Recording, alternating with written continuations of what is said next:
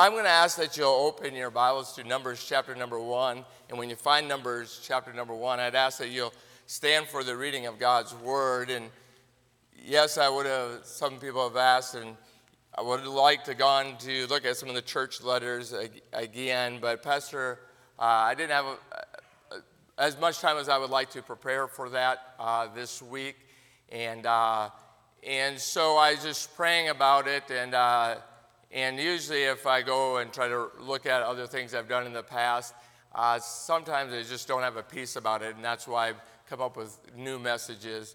And like God almost directed me immediately. I like I looked at this one, I saw what I had preached on it before, and God said, "Okay, this is this is where uh, we need to be." And so it, just it just normally doesn't happen that way. That I'm like in five minutes because God knew my, what my schedule was for the week, and He just like that's where we want to look at tonight. So I want to look at uh, Numbers chapter number one here. And uh, in Numbers chapter number one, and the Bible says, And the Lord spake unto Moses in the wilderness of Sinai, in the tabernacle of the congregation, on the first day of the second month, in the second year after they were come out of the land of Egypt, saying, Take ye the sum of all the congregation of the children of Israel after their families by the house of their fathers, with the number of their names, every male by their polls. From 20 years old and upward, all that are able to go forth to war in Israel, thou, uh, thou and Aaron shall number them by their armies. And when you and with you there shall be a man of every tribe every one head of the house of his fathers. And these are the names of the men that, that shall stand with you of the tribe of Reuben, uh, Eleazar, the son of Shedeur. And then we're going to just go through all the tribes there and then different men that are going to take place there of Simeon, then of Judah, and of Issachar, and of Zebulun, of Joseph, of Ephraim, and Manasseh, Benjamin, Dan, Asher, Gad, and Naphtali, all right? Just so there's chief men that are going to be pointed to this task of numbering, numbering uh, of the people here, okay? So the names, yes, obviously are important to God, but really for the sake of what we're looking at tonight, we want to see here's men that are appointed for a specific task, doing something specific for the Lord. And it says in verse number 16, these were the renowned of the congregation, princes of the tribes of their fathers, heads of thousands in Israel. And Moses and Aaron took these men, which are expressed by, by their names, and they assembled all the congregation together on the first day of the second month, and they declared their pedigrees after their families. By the house of their fathers, according to the number of the names from 20 years old and upward by their polls, as the Lord commanded Moses, so he numbered them in the wilderness of Sinai. And so it's going to go through each tribe. This tribe, Reuben, Dan, and the list goes on that they, the, there were these many men, 20 years and old and upward, that were counted uh, men that would be appointed for the army that they were gathering together here for the war that, that, that was going to take place. They are gathering, then making that count of, of that jump down to verse number 44. Verse number 44. Actually, verse, let's go to verse 42. Of the children of Naphtali throughout their generations after their family, by the house of their fathers, according to the number of the names, from 20 years old and upward, all that were able to go forth to war. These that were numbered of them, even the tribe of Naphtali, were 50 and 3,000 and 400. These are those that were numbered, which Moses and Aaron numbered and the princes of Israel, being twelve men, each one was for the house of their fathers. So were all those that were numbered of the children of Israel by the house of their fathers from 20 years old and upward, all that were able to go forth to war in Israel. Even all that were numbered were 600,000 and 3,550 individuals that were, that were counted. And just as a side note, the, Levit, the Levites, they were not counted uh, with, within that group. So, um, so we're going to try to look at this portion of, of, of Scripture. And uh, Eric gave me a bad time. I'm going to preach through all the Pentateuch. Maybe at some, some time doing Leviticus in Sunday school and, uh, and looking at a portion of Scripture uh, like this and looking through Numbers.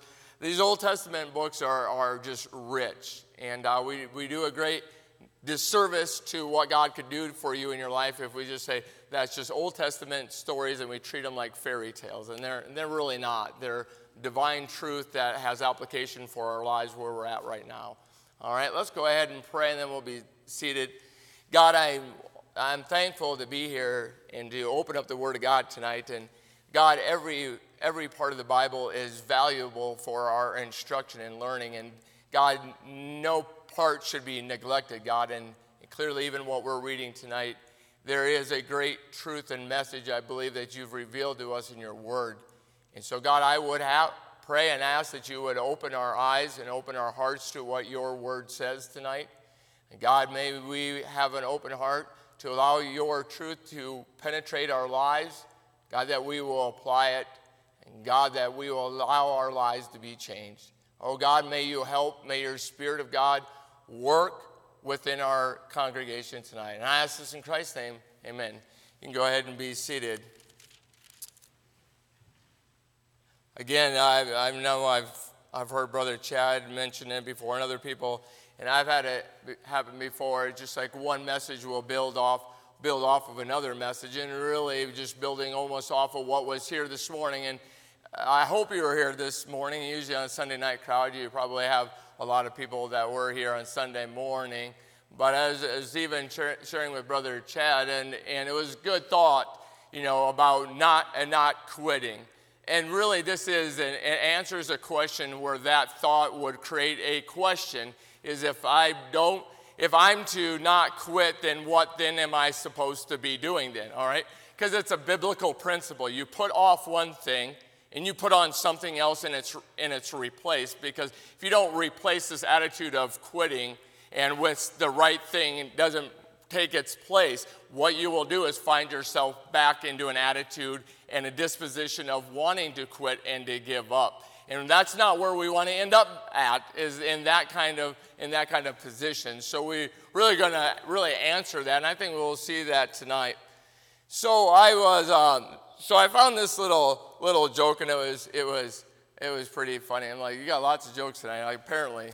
And uh, and it and it went this way. It said a man was coming out of church one day, and the pastor was standing at the door as he always always was to shake hands with the worshipers. As he shook this man's hand, he pulled him aside and said, "You really need to join the army of the Lord." The man replied, I'm already in the already in the army, Lord, or I'm already in the army of the Lord, Pastor. So the pastor inquired, And why do I only see you at Christmas and at Easter? Which to the man replied, I'm in the secret service. and uh, pretty, pretty clever answer there. Why don't I see you all the time? I'm, un, I'm undercover. I'm in, this, I'm in the secret service of the Lord. And it is a funny joke, but I wonder sometimes uh, maybe that's where we end ourselves end up sometimes in the secret service of, of the Lord. And I'm not, you say, well, I'm, I'm faithful to church, I'm here all the time, and uh, you unlock the doors, I'm going to be the person that's there. But really, are we, are we, we may not necessarily be as involved in the army, army of the Lord as even what that pastor was, was trying, trying to reveal here. I believe I can safely say that God is not looking for secret service type believers. He is not looking for those that we have to question what your involvement is in relationship to this thought of the army of the Lord. Or, in other words, may I put it this way that as we are going to see your life as a believer, God views it as, as a fight. It is, it is a warfare, it is a struggle. And by warfare tonight, I think we need to step beyond our narrow thinking. And our many times we hear warfare, we think of spiritual warfare, and we're, we're fighting these evil spirits and these principalities and powers. And I'm not saying that, that those things aren't legitimate and real, but what I am talking to you about tonight is there is a fight that goes well beyond that, those principalities and those powers. We fight, fight against our own flesh, we fight against temptations, we fight against our own culture, we fight against morality, we fight against making choices of good and evil. we are in a battle, uh, we're in a fight to have a godly family, we're in a, in a fight to have a godly marriage. We're in, a, we're in a fight, if you're a teenager, to, to live a pure and holy life that you can represent and be salt and light in this world. We are in a fight all, all the time. And this is what we are, God wants us to talk about because He doesn't want us just to be, well, I'm just Secret Service and I'm just kind of blending into all of this. And what God is saying to us tonight is this that fighting is to be a part of our walk and relationship with Christ. Not the fighting that you need to repent of, but the fighting that God approves of. And so when we look at Numbers chapter number, uh, uh, this first part in the book of Numbers, this isn't just filler. This isn't just, well, God just had to say something and we had to call this book something, so we're going to call it Numbers by, by counting it, by counting people. But in Hebrew, this, they call this the book in the wilderness. Or some say that God speaks. Or, in other words, God speaking to us in this wilderness. And the wilderness that they found themselves in, that God said, there is going to be war that you are going to have to prepare and ready yourself for. If you are going to enter into the land of promise, the land that I have promised you that would be a land of blessings that you would enjoy them, the only way you're getting to the blessings is you got to go through the battle. The only way you are going to enjoy this means you're going to have to go through this to get it there. And there's no other way to circumvent that with God. That if you want the blessings and if you want God's best, then you've got to do the battle to get it. Because God's just, we might sing showers of blessings, but that doesn't mean that God that just means we want God's blessings. It doesn't mean that God just arbitrarily just pours them out with no effort on your behalf. It's a battle to go from from where we are at to receive the blessings that God has for us. So we want we want to look at what God says here in, in Numbers uh, chapter 1. When we look at this numbering of the, of the people here, and God's command to number the, the people, it is a, um, very significant. Again, it's not just, well, let's just see how many people that we have out here. Let's just see how, how good things are, are, are doing. No, this is significant because we need to understand it's God who's counting the people. David in the Bible would count the people, and he would do it for all the wrong reasons and cause a whole lot of problems for the nation of Israel. But we're not talking about some, some individual in some selfish, prideful way trying to figure out how many people that they have. This is God Himself who is trying to, who is saying, Moses, put the people in order. We're gonna, we're gonna count how many, um, how many people that we that we have here that are 20 years and older of the male population.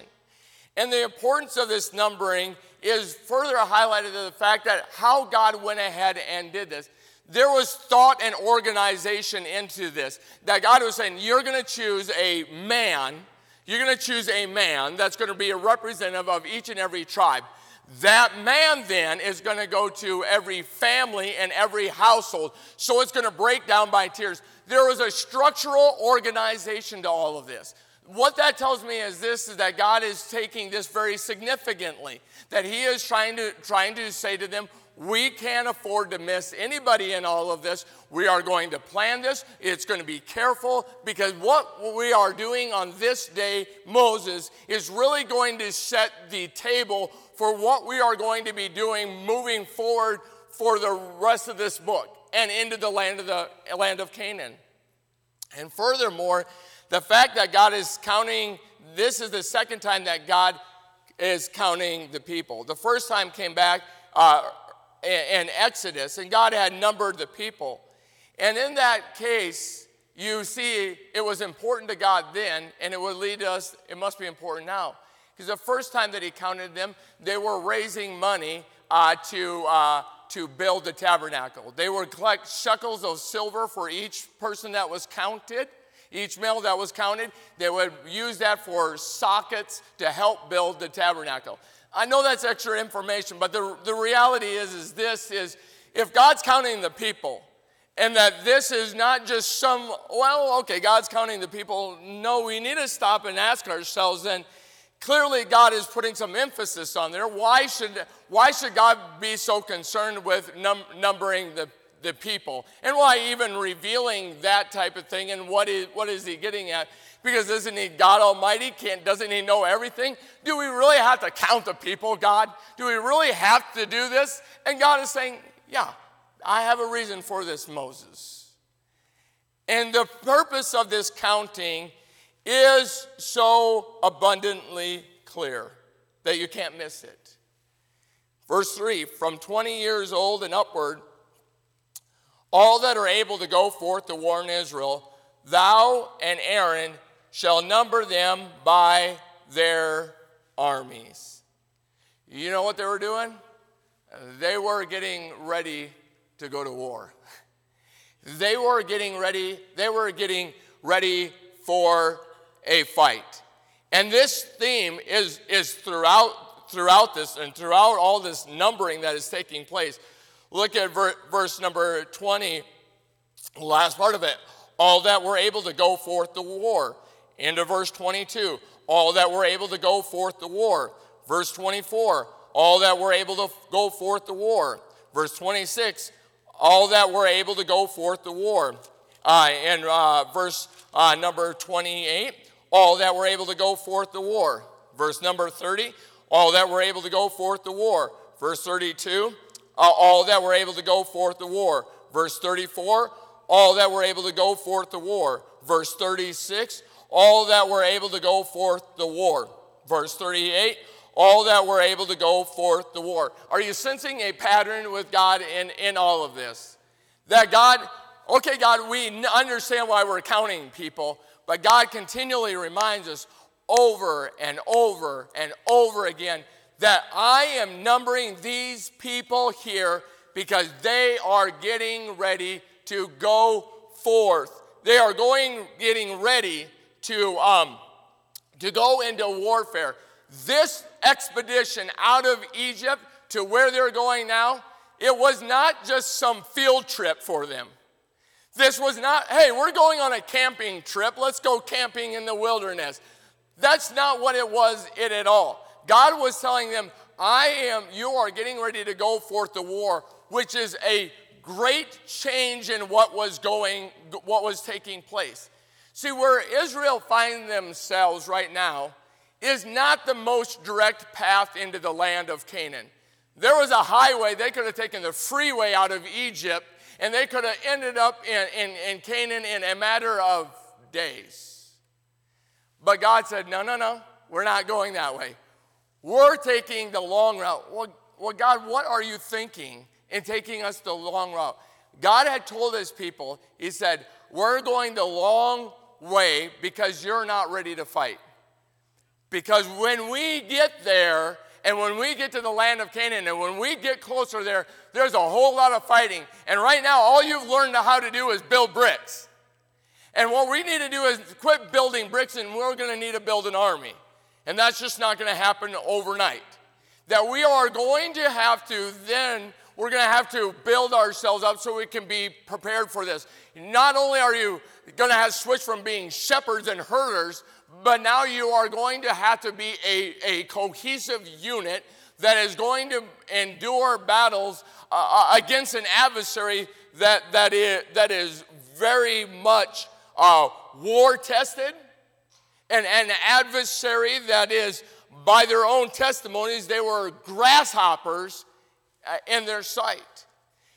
You see, the land that they were going into and the spies that were sent out later in number reveal just how bad it was going to be. Really, it was. Because it said they saw giants in the land, the son of Anak, which were which come of the giants, and we in our own sight as grasshoppers, and so were we in that sight. The scripture has given indication that it's possibly these same giants are the, are the forefathers of uh, Goliath, the family tree of Goliath. So that's what you get to face. You, a bunch of sheep herders and, and cattle ranchers, you get to go fight against men that are twice your size. That I, I mean, they're carrying around, I don't know how big a weaver's beam is, but it sure sounds real big to me. Sounds a lot bigger than a shepherd's crook. And he said, You can go fight, you can go fight guys like that. And clearly, there is a frightfully uh, painful situation to be looking into because when you know the story about David and Goliath, there weren't a whole lot of volunteers saying, I'm going to take on that guy. I think everyone was looking at their neighbor and said, You go out there. No, it's your turn to go out there. I mean, you have to take a look at this guy. I'm not going to fight that guy. Hey, let's go get Bobby over there. He's, we can talk him into anything. Not that Bobby, all right, sorry. He's not here to defend himself. I'm like, I saw everyone's look in their face. I should have made up another name, all right. But, anyways, they couldn't talk anybody into it. This is the prospect that they, that they were, that they were uh, looking at. And when you read through there, I mean, they'll come in later on, they'll go to battle against the, uh, King Og and King Sihon. And, and the one guy, he had, I mean, he had like a Shaquille O'Neal type bed. I mean, it was huge. I mean, it must have been amazingly big because that's all you know really about him, other than he was big, he died, and he had a huge bed to go along with it. And this is what they were up against. Now, I think if we're honest with ourselves, we know the whole story and we know how everything goes. You put yourself in that moment. You don't think they know there's giants in the land? Do you not think that they realize we are woefully inexperienced to take on uh, armies that are experienced, that are bigger, and that are stronger to us? And before we just get all mad at them when, with the spies that were sent in there, I don't know that you and I might not have responded in the same way when we, when we heard that report because it was, it was bad. But God was trying to get them to a point, and God was trying to get them to a point to organize them so that this impossible fight would be possible. Now, what God was trying to show to them that this is going to require your strength. You, we are going to organize this thing. You are in a fight, and you're going to give it your best. You are going to put the fullness of your strength at it. There's a reason why he chose 20 year olds and, and upward. I, my body responded a whole lot better when I was 20 years old than now at 46 years old. Like when I get down, I have to think about how I'm going to get back up now. Before I used to never have to do that. I could just like spring off the floor like no problem. And I'm just like, I'm on this decline. It's just going to get worse or someone's going to have to rescue me one day. But I'm just telling you, the idea between 20 years and older is we're going to take the strongest, most able bodied, and we are going to put that forth into this warfare against them. We're going to organize you. You're going to step up to the fight, and we're going to put the, all your strength as a nation behind the battles that are lying in front of you. Now, that is, that is clearly what God is, is teaching here in, in, this, in, this, uh, in this very chapter. And the numbering and the preparing of the people uh, uh, provides a clear lesson for us tonight. Do you understand that God specifically says in His Word that the events in the book of Numbers are clearly an example for us to learn truth from?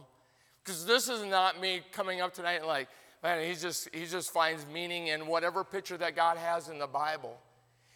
The Apostle Paul would write in 1 Corinthians 10, he would write these words Moreover, brethren, I would not that you should be ignorant how all of our fathers were under the cloud and all passed through the sea. You, you know what that is? That's called the Exodus. They passed underneath the sea. And it says, And we're all baptized unto Moses in the cloud and in the sea, and did all eat that same spiritual meat, and did all drink that spiritual drink, for they drank of that spiritual rock that followed them, and that rock was Christ. That is this period of time. They were drinking water out of a rock. I'm just merely telling you, okay, so there's clearly that God is trying to tell us this, something from even this numbering here, because this is now in that same chapter in verse 11, it said, Now all these things happened unto them for ensamples, for they are written for our admonition upon the end of the world are come. So, in other words, till Jesus comes again, this is a living example. Last time I checked, he has not come, so this is still an ensample for us to follow for what, what God is saying to us here then. So, what that God then is saying to us, the numbering of the people for battle points to the fact that, that the Christian walk is not, it, it, the Christian walk is not just a walk, it, it's a warfare. We, we have to understand that. The, the life of a Christian is not a life of passivity where we can just sit back and just let things happen. The life where we can just sit back and I can just be in ease and comfort. That I can just, man, I can just, you know, just go in and do, do the bare minimum, or I can just, well, I can save, I'm saved and that's okay, and I'm okay with that, and we're just content to live in that little sphere and not moving and doing really anything beyond just being saved. We're content where we are at. And the Bible and what God is trying to tell us is that your life as a believer is not to be one of passivity, that it is one of activity where we're actively fighting and battling, battling in our life. Yes, this may not be the culturally accepted vernacular of the day, but I'm telling you this as believers, we, we are, we're, we're beyond, we need to, yes, love one another, but we are also in, in a fight also. That we have to get beyond this fact, well, I don't like to talk, use words like that. That sounds so violent. But it is. It, it, it is that kind of force that we need to put into this, that kind of serious. I, I, and by that, I'm not talking about physical violence. I, I know you understand that. But the type of energy that would have to go into something like that. That God is trying to tell us then that, that if, as I mentioned before, if we are going to have that life that God promises us, that life of prosperity, it's going to take battle. It's like what Pastor was preaching on, Wednesday night. You don't get to be fair, fair flesh and fatter looking uh, just be, by just sitting there and just giving in to what the king wanted you to do. No, there was four boys that decided, I am going to battle against, and I'm going to fight against this indoctrination. I'm going to fight against this idea that I have to eat the king's meat, and we will stand up for God's law. Beans and pulse were God's law. I will follow this diet. I will fight for God, and regardless of what you do, that's what we're going to stand up for. And they were blessed for it, but they got it by battling and making a decision for them. Because I have, I'm not naive to think that there was other people from other boys their own age that mocked them and made fun of them for their decision that they made. And they and they just said, You you eat your beef, you eat whatever the king has before us. We're gonna enjoy, we're gonna enjoy beans, and we're gonna see what happens who gets blessed. It was the boys that decided to fight for their walk in relationship with God, that they were going to remain pure, honor God with their lives, and they were blessed and they fought for it. And you read nothing about the other boys that were eating any of the other food, do you? I don't know one name of those other boys, do you? But I do know the names of the four that decided we're going to fight. You can kidnap me. You can take me to a foreign land. You can strip me of my family, you can kill family members, you can butcher other people, but the fact of the matter is, you can't take the fight out of me. I am going to, I understand where I'm at with God, my relationship with Him is so much more important than whatever you can offer to me. You can try to change my name, you can try to give me something else, but I'm going to I'm going to wage war against you. We could say Daniel and his three friends were waging war against Nebuchadnezzar and he didn't even know it. Because that's what they were doing.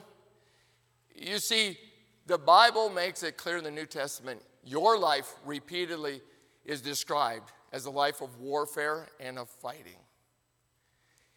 You see, Paul would tell Timothy, Thou therefore endure hardness as a good soldier of Jesus Christ. No man that worth entangle himself with the affairs of this life, that he may please him who has chosen him to be a soldier. Does that sound like warfare to you? It does sound like God's telling Timothy here, get ready for a fight, my friend. And you've been enlisted, you need to fight.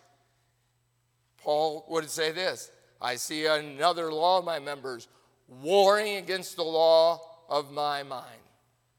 And we can go on, but it's very clear that Paul was in a war. This war was with even his own self. I want to do what, what is the right thing to do, and I'm going to fight for that. Even if I have to fight against my own fleshly desires, I'm going to wage war. Paul would also write, For though we walk in the flesh, we do not war after the flesh. For the weapons of our warfare are not carnal, but mighty through God to the pulling down of strongholds, casting down imaginations, every high thing that exalted itself against the knowledge of God, and bringing into captivity every thought to the obedience of Christ, and having a readiness to revenge all disobedience when your obedience is fulfilled. I don't know about you, that again sounds like Paul's using warfare technology in the spiritual life. Hey, we're gonna, we're gonna tear some stuff down, we're gonna take captives. We're showing no mercy, guys. We're in this. No mercy. And then we see in Ephesians where we read about the whole armor of God. You don't put the whole armor of God on because you're going to a costume party. You put the armor of God on because you're in a fight. You put an armor on because, hey, I'm going into this well aware that I have, an, I have adversaries. This is going to be a fight, but what I'm going to do is I'm going to get myself ready for this. I might take a couple licks in, in, in, the process of it, but I'm going to get myself ready for it. And if I go down, I'm going down fighting. So we know this. This is what the, this is, the, the Bible makes it very clear that, um, that this life of a believer this life of as a believer is one of fighting and battling. See, it's a, it's a battle. We're going to battle against the forces of evil, to live pure in a polluted world, to maintain uh, godliness, to may have a te- godly testimony. Remain, we're going to fight to endure and remain faithful. We're going to fight to walk by faith and not be controlled by our fears. We're going to fight to remain content. We're going to fight uh, over the for the spiritual in relationship to the material. We are going to fight to redeem our time and not waste it. We are going to fight to be nonconformists to the world and be conformists to the Word of God. We are going to be fighting, and you have to get that through your mind tonight. And you may say, I'm not a violent person. I don't like the way that God describes that. But there's a really awesome word in this chapter, and we probably read it and probably I'm guessing most of you probably didn't even realize how important it was. Do you know they were counting them? And, Moses, and he said, Moses, I want you to count them and do this and do this. And I want you to reckon them or count them by their pedigree. That's a really amazing word. Pedigree means you were born into this, boys. And you're going to count those that were born into this. You're going to fight. In other words, he didn't say, Well, Moses, if these guys don't want to do that, that's fine. We'll go count somebody else. He said, No, everybody that has a pedigree, that they're born into the lineage of the family of Abraham, of his seed, every single one who has that pedigree, 20 years and older, you are in this struggle. You are in this fight. And that is a, an illustration of the fact this this fighting in your life, whether you're going to experience the blessings of God or not, whether you're going to prosper or not, is not optional. When you got saved, whether you read the fine print or not, when you got saved, you were enlisted to fight. And by pedigree, by birth, you are now in a fight. Well, I, well, maybe I would have reconsidered some things if I would have thought that through. Did not Christ warn us that we must count the cost of discipleship? Which man goes to war and does not think about, man, do I have enough resources to go ahead and do this? Because discipleship requires more than just re- repenting and put your faith in Jesus Christ. That's salvation. Discipleship is a lifelong process where you imitate the teacher you're following, who is Jesus Christ. That's, there's a big difference between discipleship and salvation. And I want you to get that. And when we're living a life of discipleship, you, your pedigree says, okay, then you're going to fight. Well, I don't want to. It's not a choice. You, you, are, you, you, are, you are in it or not. I, as I was, I was, uh, as I was uh, thinking about this, and sometimes when I go through messages, different songs like pop into my head. And one of them I can think of is I remember being newly saved and listening uh, to some old preachers, and one of them was Lester Roloff. And uh, it was just awesome because in that Lester Roloff, he had his Roloff homes, and he was fighting against the state to try to close it down. And he had his girls' choir there. You can go look it up on YouTube, and it's, it's amazing because it says he would sing this song, I've come here to stay. Now, that song is amazing, but when you know the man's testimony who was singing it, it wasn't words on a page, it was a testimony of his life. And it said, then that song, run if you want to, run if you will, but I came here to stay. Now, when I fall down, I'm going to try to get up because I didn't start out to play. It's a battlefield, brother, not a recreation room. It's a fight and not a game. Run if you want to, run if you will, but I came here to stay. Lester Roloff. Was trying to say to this, he said, I'm not moving anywhere. This is not a game. And you can run if you want to, but I'm going to stay here and fight. I think all too often we're scared of getting into a, a good fight. Sometimes it's all right to get into a good fight as long as the right fight to get into. And you know what? This is not a, this is, this life of a Christianity, I, I love all the blessings and everything that we sing and all the great truths of the Bible, but it's, it's not a, some kind of parlor game that you're playing in your back room with your kids. This is actually a fight. And if we are going to then be what Christ wants us to do in this world, then we're going to have to fight for it. You want to be a, a, a, husband that has a wife that you can love and support, then you know what you're going to have to do?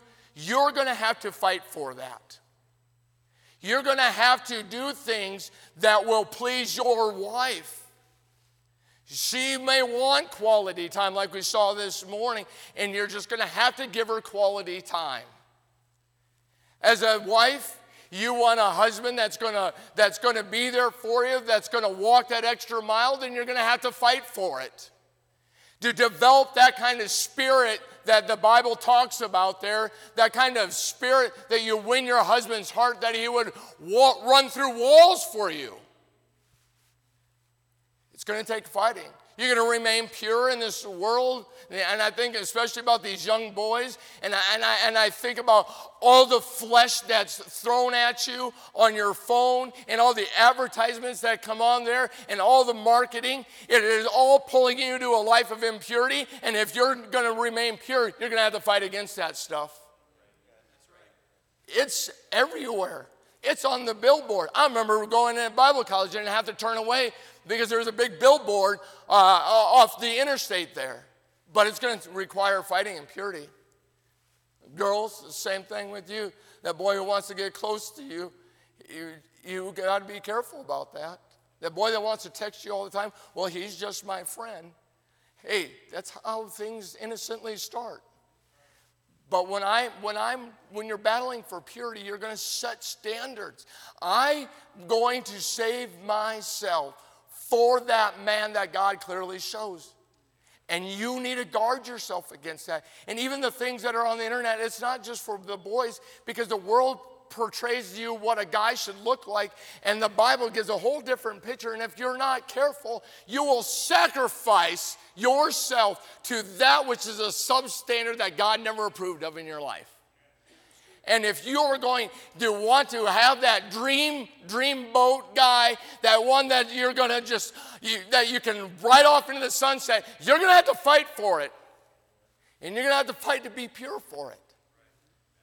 If you want to have a testimony for Christ, you say, I really want, I really want my life to be a witness for other people. I want to see other people get saved. I'm going to tell you this, then it's going to be a fight. You're going to have to make choices and decisions. Like what uh, uh, Brother Samuel's grand, grandfather preached about. You're going to have to make choices that aren't going to take away your saltiness out of your life, that you're going to have to be a distinct individual so that when the time comes, you don't go walking to your own family members and they mock you because your testimony has been so weak, because you never fought for it. Or when you go and tell your kids and they've gotten in trouble and you try to tell them, you know what, God's going to make everything all right. And they're going to be like, where was God in our home all those years that we were growing up? I'm telling you, it's just a fight. You're going, you're going to have to fight. If you want to have a, a personal walk with God, because that's where it all begins a personal walk with God, you're going to have to fight for it. I, I mean, so what happens if you have to get five hours of sleep sometimes. Well, Pastor said to get seven hours of sleep. Well, that is optimal, but some weeks are just so chaotic that uh, that that flies out the window sometimes for me. I try to do this seven-hour thing; doesn't always work. But you know what? If that means I got to get up two hours earlier for work, so I can spend time with God and His Word, that's what I do.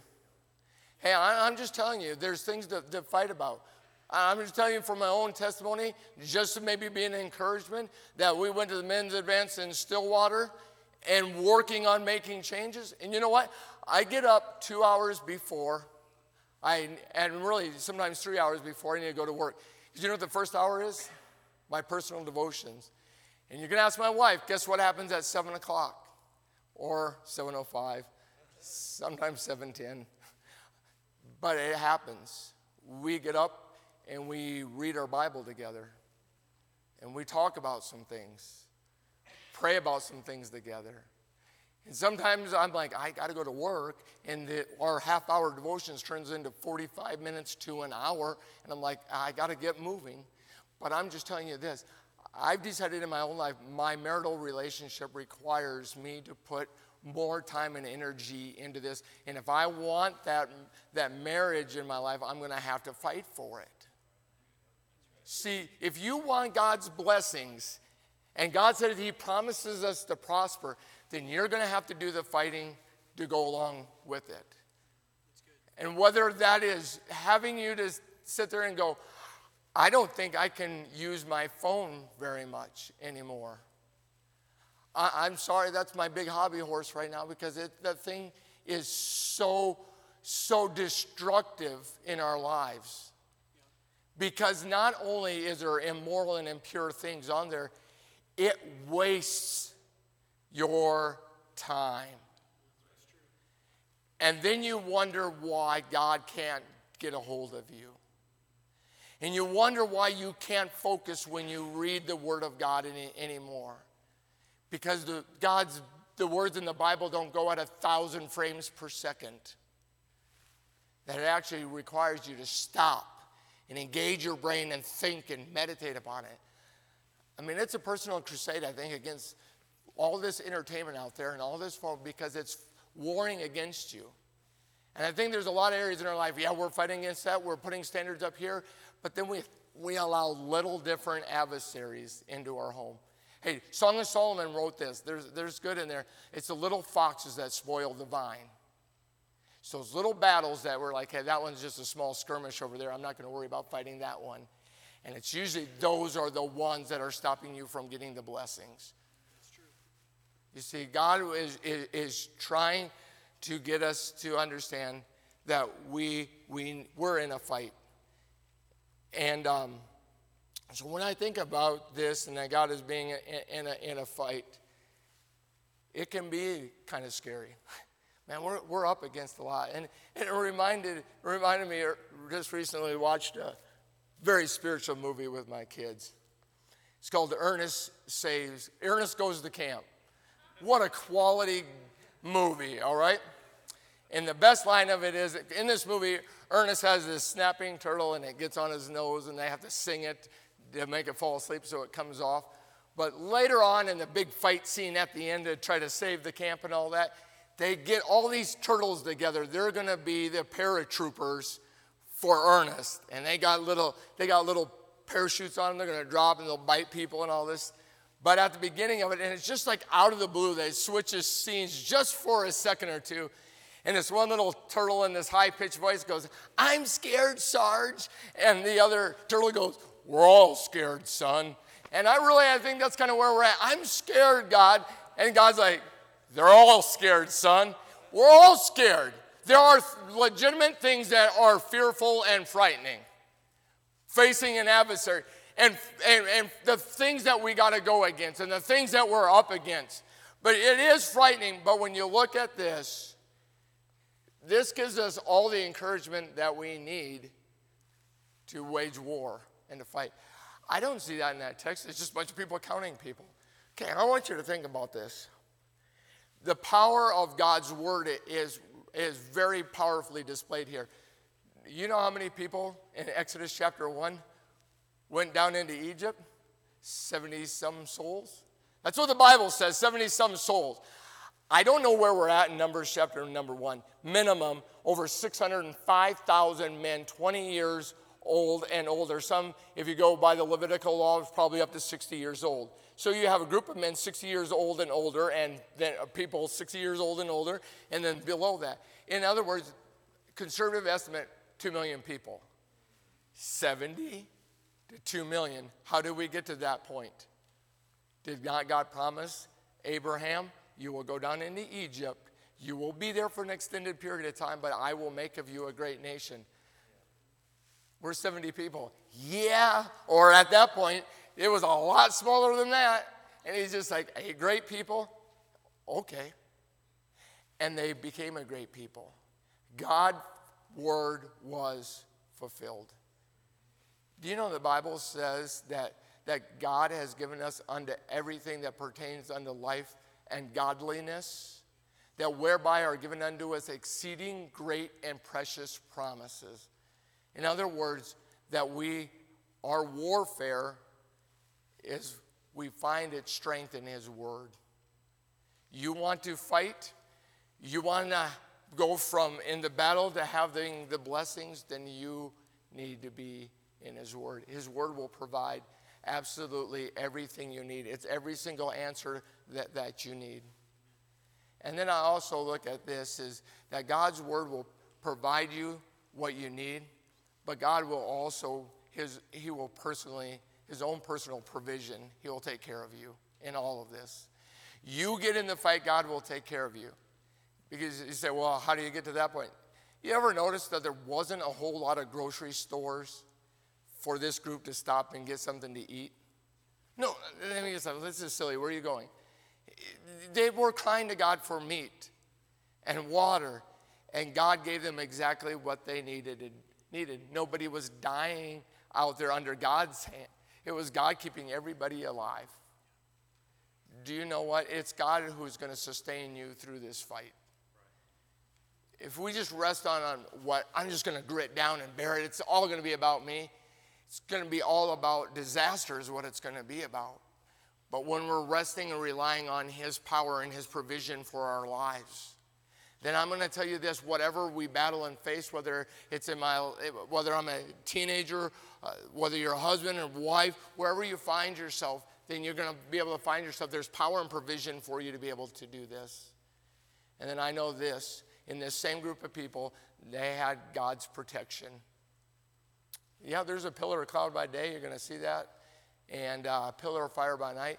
The cloud didn't just provide them a buffer zone, but it also provided them shade walking in the heat of the day. Yeah, how many of you like to? Have, some kids like to have night lights on. I'm, you know, I'm, i think that probably offered them some comfort to have that pillar of fire. They could look out there on the on the night sky there and go, "There's God. He is with us the whole time, and He's watching over us, and He's caring for us." You know, it can be scary to be in that battle. I, I'm, I'm going to be overcome by this. Man, if I do this, I'm going to lose my job, and friends are going to leave me. I'm going to have to make drastic choices in my life. Don't be afraid, because there is a God who is watching over you, who is going to provide and give you exactly what you need. I want to read a couple verses here as we have some clothing, clothing, closing thoughts, if I can say it. That in these verses, and, and just coupled together because there's really a good truth here. In Deuteronomy, it says, and, and shall say unto them, Hear, O Israel, you approach this day into battle against your enemies. Let not your hearts faint. Fear not and do not tremble, neither be ye terrified because of them. For the Lord your God is he that goeth with you to fight for you against, against your enemies to save you. Now, listen, this is really good. I will, and this is in Exodus, I will send my fear before thee and I will destroy all the people to whom thou shalt come. This is the instructions and the message that was given to this people that was being counted here. And I will make all thine enemies turn their back unto thee, and I will send hornets before thee, which shall drive out the Hivite, the Canaanite, the Hittite from before thee. But this is what I want you to listen to. I will not drive them out from before thee in one year. What? I will not drive them out before thee in one year, lest the land become desolate and the beasts of the field multiply against thee. By little and little I will drive them out from before thee until thou be increased and inherit the land. Do you know what God's just saying? We're not going full nuclear. It's not this fight we find ourselves in, it isn't full nuclear. Like we're just going to wipe the battlefield and everything is just. But God said this these blessings over there that you want, it's going to take battle, but it's going to take bit by bit by bit to get there.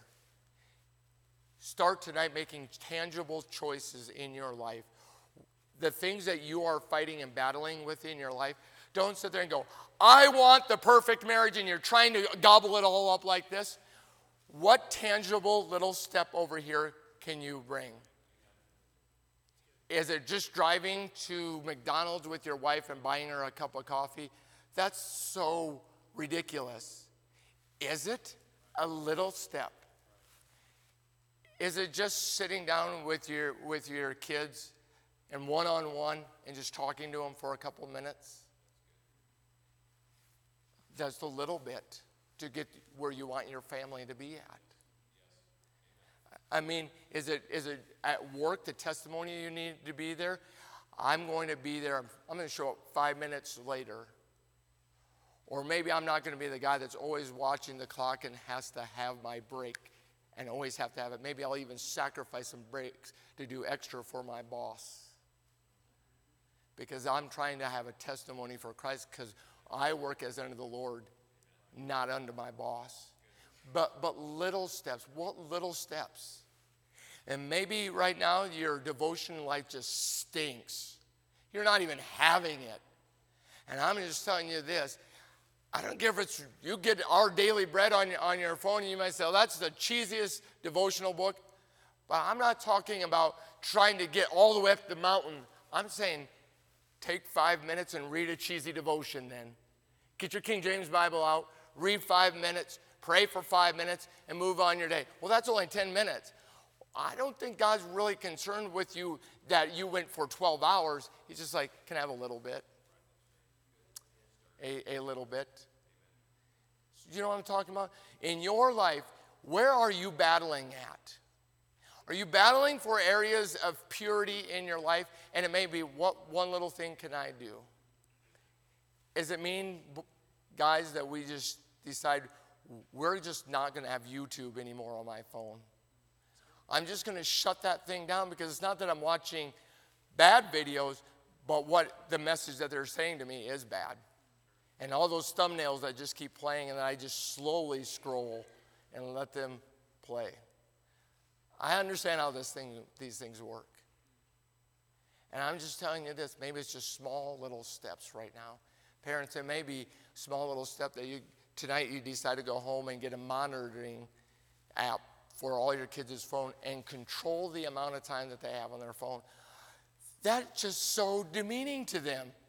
We're not talking about we're not talking about demeaning. We're talking about being in a battle and that we want pure kids that are going to grow up and live right and do right and that we want a godly family and that includes everybody. Parents making small steps to be involved in the lives of their family. That's what we're talking about. Bit by bit by bit, we can get here. So let's not try to take off huge chunks tonight. What little bit can I start here to get me over to this spot right here? And maybe tonight's the night you just come down and say, God, you know what? I don't want to be a quitter.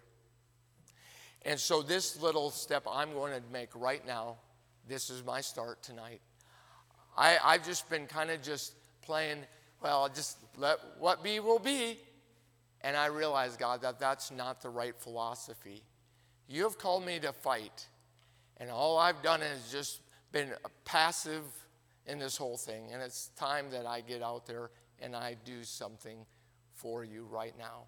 Here's my choice today, God. And I would encourage you when we have this altar call here, if God's telling you, here's a little choice I can make, here's where I'm struggling at, here's a little choice. I'm not asking for you to make life altering choices in the sense something huge and monumental, but what little thing do you have in your life that you can say, I can start now? I will start with this because I want to get there. And that's where God wants to take us at tonight. All right, let's go ahead and stand, and we're,